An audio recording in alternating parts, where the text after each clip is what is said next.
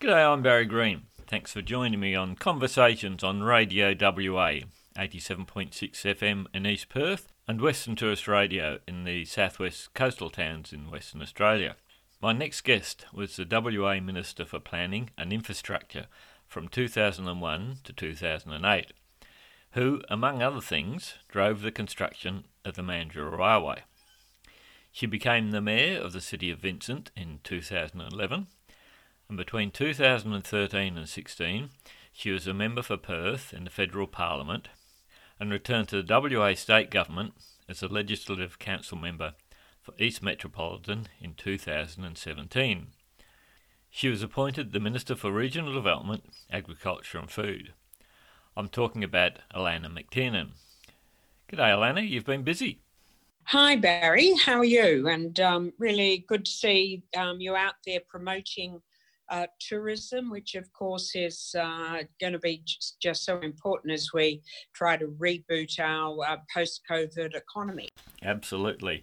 And uh, I guess I should point in, in another life, I've been involved in organic or, or regenerative agriculture for 30 years and we have a farm and a farm stay at Donnybrook. So I've been greatly heartened to see that you've embraced Charles Massy's book, Call of the Reed Warbler, A New Agriculture, A New Earth, about regenerative agriculture. Do you want to talk about that? Yeah, look, uh, totally. I mean, I tell the story, Barry, that I was captured by the script. I was inveigled down to the Porongurups and told it was going to be a long table dinner. And I imagined, you know, this beautiful luxury stuff. And I get there uh, and it's freezing cold and it's uh, not even a tin shed, it's just out in the open with a fire pit. Um, and um, anyhow, I, I was uh, fed lots of uh, handmade wines and uh, told the full story of uh, regenerative agriculture. As I sort of left to defrost in Albany, I was a copy of Charles Massy's book was shoved in my hand and I read it that night and it is hard not to be inspired by this notion that uh, we have. Uh, we have lost our understanding of uh, systems, uh, of the self-correcting nature of, uh, of farming systems, and of the need to really get into not into a, a non-scientific um, uh, understanding, but indeed a more profoundly deep uh, scientific understanding of how soil and, and plant nutrition and the uh, role of animals uh, in a, uh, a biologically dynamic system uh, works. So, a fascinating eye opener. Um, and can I say, Barry, I've just recently read another book which is just as good, but you know, in some respects, a simpler description of what it's uh, about, and that's from a book called um, "From Dirt to Soil" by uh, an American farmer called uh, Gabe Brown, and it's just a basic, very you know, this is a self-taught um, man who you know got onto a farm and uh, and really rebuilt that um, rebuilt that farm and uh, turned basically the dirt into soil. It's a fantastic story, isn't it? And Charles Massy talks about having five ecosystem functions, and he talks about the solar, the water cycle, the nutrient cycle, dynamic ecosystem communities, and he talks about the fifth system as being the human social, and that's where I see tourism fitting in. There's all very well growing all this great food, but unless we connect with the the, the eaters, and I hate using the word consumers, I think if we connect with the words eaters, and that's very much where I see agri-tourism, and we've got harvesthighway.com.au, which connects farmers and eaters along the southwestern highway and byways. Um, and so, so how do you, you take that in terms of the place for tourism in in this uh, remaking the link thing? Oh, look, I think that is important. And uh, this guy, Gabe Brown, does talk very much about the way in which farmers that are engaging in this agriculture um, can uh, develop their own customer customer based or eater base. Um, and people are genuinely interested in this story of how you make um, uh, farming uh, so sustainable how you can reduce your uh, reliance on on chemicals, on you know inorganic chem- chemicals, how you can reduce your reliance on uh, on herbicides and uh, and pesticides, uh, and people find that very engaging and heartwarming, and so you absolutely can see this as part of a of a tourism product. The rise of food evangelism uh, across the Western world, but not just the Western world, where people are much more interested in what they are eating, um, provides this incredible opportunity, not only for regenerative uh, farmers, but also uh, in terms of selling their product, but also creating a tourism opportunity where people can come uh, to the farms, taste the uh, alternative, uh, taste this produce, buy direct from farmer. People like that experience. Now, it's not going to replace supermarkets, but it makes this a uh, a richer, more layered um, experience and a more layered market, which certainly helps um, uh, farmers get a higher price and creates, I think, a deeper engagement uh, about food with our community. I'm sure you're right. And, uh, you know, it seems to me there's two sort of competing ideologies between economies of scale and stability through diversity. And certainly the economies of scale has brought the, the price down, but it is leading to a, a bit of an unstable situation as we get fewer and fewer uh, players in any particular market. And I think what COVID 19's done is uh, is raised awareness of the importance of importance of food and uh, the logistics of supply chains and all that sort of thing. And uh, so, in terms of going forward, how, how does your government see the COVID 19 having changed the uh, the food dynamic. Do you have any comment on that? Well, it certainly has showed um, some of our um, vulnerabilities in terms of uh, of supply chain. Uh, in terms of you know the major producers, we probably have a little bit more diversity. Uh, sorry, major retailers, we've got a little bit more uh, diversity than in the eastern states, and we do see uh, increasingly some of even those big distributors being actually interested in having different um, different product, being able wanting to promote uh, local produce, although more work to be done in that um, in that regard.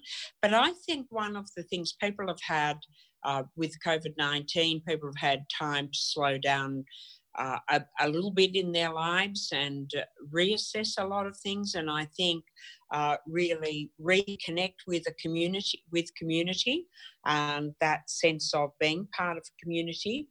And so I think in a, in an indirect way, you know, ish, uh, uh, regenerative farming and the sorts of stories that uh, can be told by regenerative farming about uh, you know, having this um, more diverse, less, uh, shall we say, slightly, uh, somewhat less industrial agriculture um, uh, will um, uh, will appeal. But you know, we're we've we've got a way to go. We've got a way to go. There is still um, just as in has always been the case when, for example, no-till was being introduced. That was that was roundly resisted for a, a decade, but now um, widely um, embraced by uh, WA uh, WA farmers. So we've got a um, these ideas um, are ones that we see are are growing within the farming community, but they're um, in some areas they are not uh, particularly welcome. But I guess let's work with those farmers that want to do this, that want to have that different story to tell um, about the product that they're producing and and i guess a lot of them say a different story that they can tell through their children and i think that was interesting when you look at uh, charles massy um, and also this dirt soil one of the significant um, factors for farmers is wanting their kids to really uh, feel comfortable embracing um, this industry. And so being able to really focus on its long term sustainability was very, very important to them. And they saw that as something that encouraged their children into uh, to stay with uh, stay with farming. So these are long and complex journeys but I think it's it's very exciting. We've got to have, you know, we've got a lot of farmers out there that are wanting to try this and wanting to engage with the public. Great interest in the public, I think, in these uh, these notions, and we want to work with those both in farming and tourism that want to deliver, uh, want to say this is something that people are interested in. This will encourage people to travel into our into our regions, and we're keen to work with them on that. Well, it's fantastic, and uh, I'm also involved with Donnybrook Community Radio, Donnybrook Balingup Community Radio, and I kind of like to think that community radio stations and, and our tourist radio is a form of regenerative radio. We, we're putting voices back into giving a voice for community and small business and I'd uh, welcome the opportunity to have an ongoing conversation with you on this, Minister. Um, and uh, you've had a recent announcement in relation to uh, funding for regional events, uh, which obviously forms part of this sort of agri tourism thing. Uh, would you like to speak about that? Yeah, look, I would, Barry. And can I just say, like, we've seen, you know, all of the, the major um, media players, both Fairfax and uh, and uh, News Corp, uh, over the last couple of months, really just go and destroy so many mastheads in uh, community press. Uh, so I think you're right. Um, radio and radio, uh, like yours, regional radio, um, has got to be part of um, of filling that gap of having uh, local voices and local stories. So in relation to um, our regional events um, scheme. So these are small schemes that the small uh, events that we're supporting. There's a, another bucket of money for the you know the really big events like the Margaret River uh, experience. So what we've got, we've got festivals that we've just given um, funding to now, like Down Your Way, the the Donnybrook Apple Festival. We've uh, given them their funding for uh, for next year, so um, uh, they can um, they can plan going forward. The 2020 Regenerative Living Festival that's going to be held in um, Pemberton on November the 14th to 15th. Uh, and this is really about looking at um, regenerative agriculture, sustainable living. It's going to feature markets, live music, workshops, and seminars. So I think that'll be that'll be something that you will love, Barry. I hope to see you there. Absolutely and you know golden oldies like the Manjimup Cherry Harmony Festival, uh, the Taste of uh, Chittering, the uh, fabulous um, Grapes and Gallops Festival in Mount Barker. So right throughout the southwest, there is a pile of these festivals that will be held over the uh, over the over the coming year. We're also in places where people have cancelled their, had to cancel their events, you know, that were going to take place between um, March and uh, and August. We've given them the option of rolling that funding over to run the festivals if it's appropriate. In some cases, in the second half of the year, and we know a number of people are looking at um, doing that. I'm hoping that the Taste of the Gascoyne, which is all, always a brilliant event, are going to be um, trying to get something up and running this year because we really want to get people back down into the regions as quickly as possible, and event tourism is really an important part of that. It is absolutely, and the smaller events as well as the bigger events. Some of the smaller towns, um, lots of small events actually do more, but certainly the big events brings people in, and if they discover they like a place and come back some other time, well, that's all good too, isn't it? And Barry, one of my favourites that I really pumped and made sure we funded is the Yalgoo Emu Festival. I think what would what would life in Western Australia be without the Yalgoo uh, Emu Festival. So that's that's one that we've uh, that we're we're funding again this year. I really can't imagine what life in Western Australia would be like without the Yalgoo Emu Festival. So, on that note, um, I, I, guess uh, there's one quote I, I collect quotes. One I like is a J.R.R. Tolkien quote that says, "If we valued food, cheer, and song above hoarded gold, it would be a merrier world." And I think that pretty much embraces all this sort of stuff that we're talking about here, Alannah. I certainly do think that is true. There, and if I can quote back uh, another saying to you, Philip the Fat from France, back in the Capetian King, he said, "The earth is too high, the sky is too low. Only the table is the right height." Life's all about food. And on that note, Alannah, we might call it quits. Excellent. Okay, Barry. Well, wonderful to talk with you. Thanks so much, Alannah MacTiernan, and uh, I look forward to ongoing conversations with you on Radio WA. Excellent. Thanks a lot. I've been talking to the WA Minister for Regional Development, Agriculture and Food, Alannah MacTiernan, on conversations on Radio WA as we tell the stories of the people and places in Western Australia.